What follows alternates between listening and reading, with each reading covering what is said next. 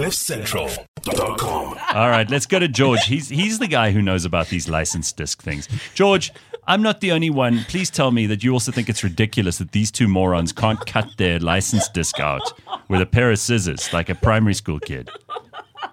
Look at them. They're of the perforated age. I mean, really, uh, George, you learned to do this.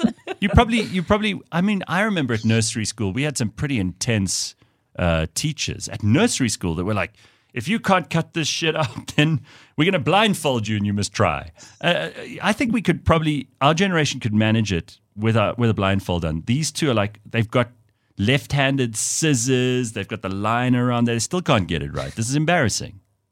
Left-handed scissors. Who's Come on. left-handed? Simphiwe, are left-handed? Yes. So it sounds like an excuse to me. Didn't Tom? Wasn't Tom Cruise? He's uh, he's got um, dyslexia, right? He's just Yeah. one of the people in the world. Lots of famous people have dyslexia. Lots of not famous Cut people have it.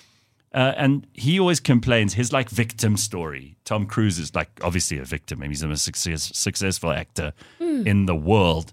Uh, he he was like, oh, well, when I was at school, where they forced me to use my right-handed scissors. that was his like hard luck story. You know, everybody has to be a victim. Yeah. Tom Yeah. Cruise is like, oh, well, I, I couldn't write with my left with my right hand. But they forced me to. Well, it's, I can't spell. ah." That's his sad story. So I mean, So we can't cut. It's okay. Yours is even worse than Tom Cruise's. uh, anyway, Uh, you got to check those license discs though, George, because if they stop you in a roadblock, they they'll fine you, or they'll they even in a in a very bad situation, they could even take your car away, right? Yeah. Really? Oh. Oh, hectic. I went. Uh, I went. Uh, I went and picked up my sister from the airport the other day, and um, the police that are patrolling up and down the airport's drop and go Mhm. Uh, came and checked the license disc, Yeah. and apparently they will just, um, you know, lock your car right there if uh, if it's unroadworthy or doesn't have They've, a license. uh, number. they So- sometimes at these roadblocks, they've got the tow truck right there to just take your car away. Yeah. Do you- And you know these guys are after like bribes and stuff, but some of the time they are empowered by the law to just take your car away. Yep, Hectic. impound. George, what are you driving at the moment? I think I ask you this every time I see you. Um, a little a little while ago, I had the um, Volvo um, uh, XC60 plug-in hybrid, which was Oh, a beautiful sick. car to drive. I had that for about a week.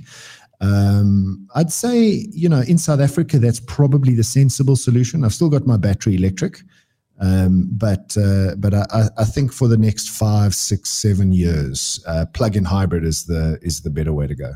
George, tell us the truth now. I know we've all been talking about electric cars now for a couple of years. You you're very positive on the electric car front.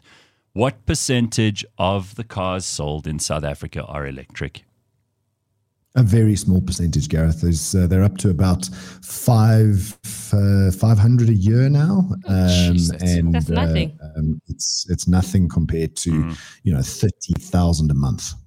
What Yeah. are the factors contributing that? Is it just Well, access How to? about, how about no electricity? That's a good place to start. Okay. Like we we're a country that can't even produce the electricity, and I love the way all these environmentalists and these people who are so so pro like you know the green movement and they seem to think that the electricity that you get from your plug is not made by burning fossil fuels. I don't know where they think it comes from, but South Africa is still largely a country, even when we don't have electricity. The electricity that we do have comes from burning coal. So you may have an electric car, but guess what? The electricity that you're charging your car with still comes from those big smoke producing carbon emission stations in Mpumalanga. Sorry. Good point, but. Gareth, if I can offer the alternative argument, which is um, a, a unit of energy in a, an regular petrol engined vehicle in the petrol tank, only 20% of that energy translates into energy on the tires. Heat, Okay. um, movement, you know, parts have to move in different directions, etc. There's 2,000 moving parts in a car.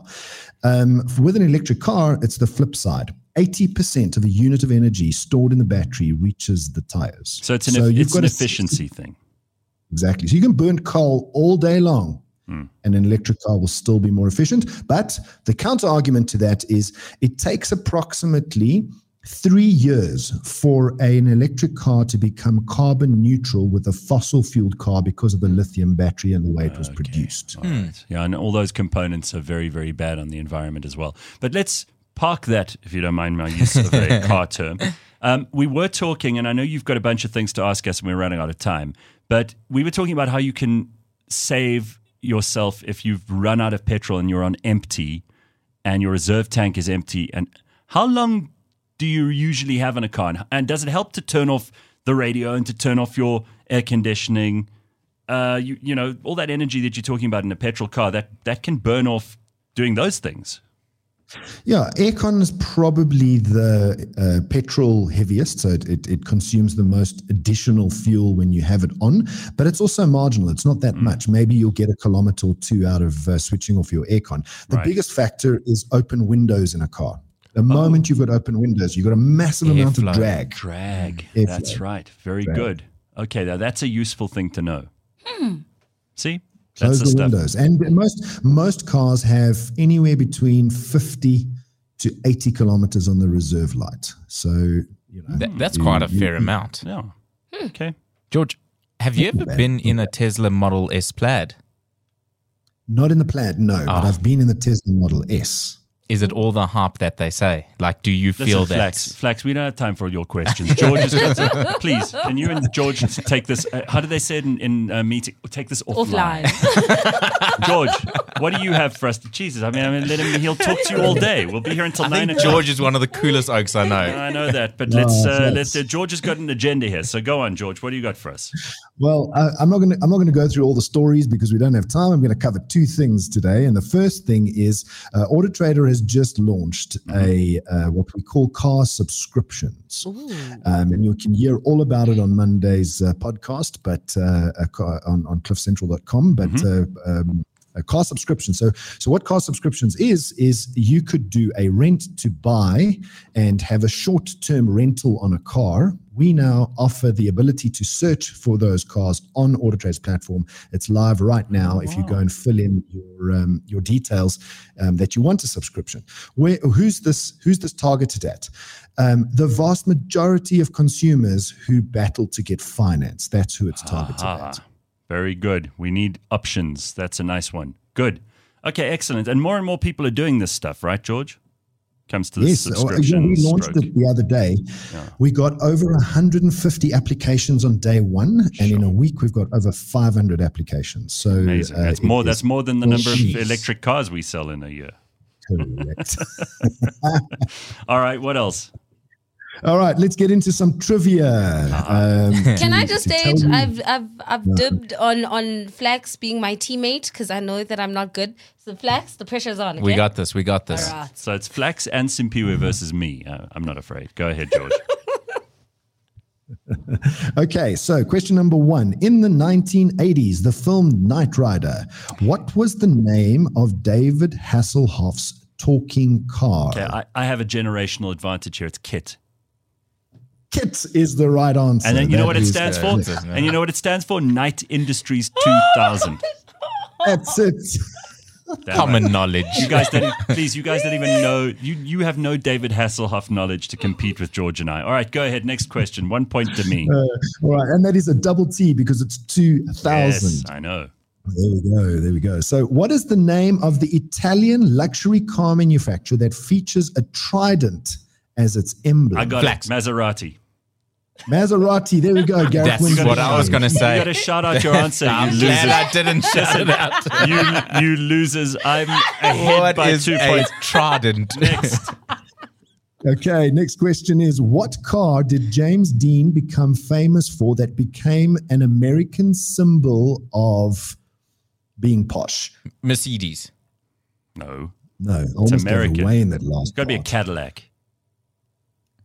Rolls Royce. No, Oh, jeez. I don't know. no. I don't know. You want to try this one? Hmm. I'll give it to you for the brand if you like. No, I I don't don't, know. all I know is he, he James Dean died on a motorbike, right? Yeah, he did. But uh, but but the the American symbol for uh, um, for freedom and making money. It was a 1955 Porsche 550 Spider. You know the upside down bath. story. Got you. I like it. This is fun. Okay. I dig this. It wasn't a day woman. It wasn't a day woman tiz. All right, what else do we Okay, got? last question. You got to have your finger on the buzzer for this one because uh, Gareth might get it. Simphiwe and Flax. What car did um, Magnum PI Tom Tom Selleck drive in the film Magnum PI? I, I I'm going to go with red Ferrari. I don't remember what kind of Ferrari, but it was a Ferrari. It could have been like a. Oh man, have I at least got the? I got the brand right. You've got the brand right. You've got the brand right. I don't remember which model though. 458 Italia. Oh, nice What are you Flax. making up? was a making shit up. 308 GTS. There we go. All right, but I got Ferrari. So did I get a point? Uh, yes, of course, you get a point. You got Ferrari. And uh, so Gareth, uh, before the start of the show, we'll tally up afterwards, has got 20 points and Pee-wee 10. in total. All right. Sorry, I couldn't help some people. No. All right. Okay, well, That's that's uh, that's how we're doing this morning, and very very good way to end the show uh, Yeah. by me beating Simphiwe and Flax decisively 3-0. oh my word. I love it. Uh, Gen X for the win. All right, everybody. Thank you. We will see you on Monday. Have an excellent weekend. Bye bye. Cheers. CliffCentral.com.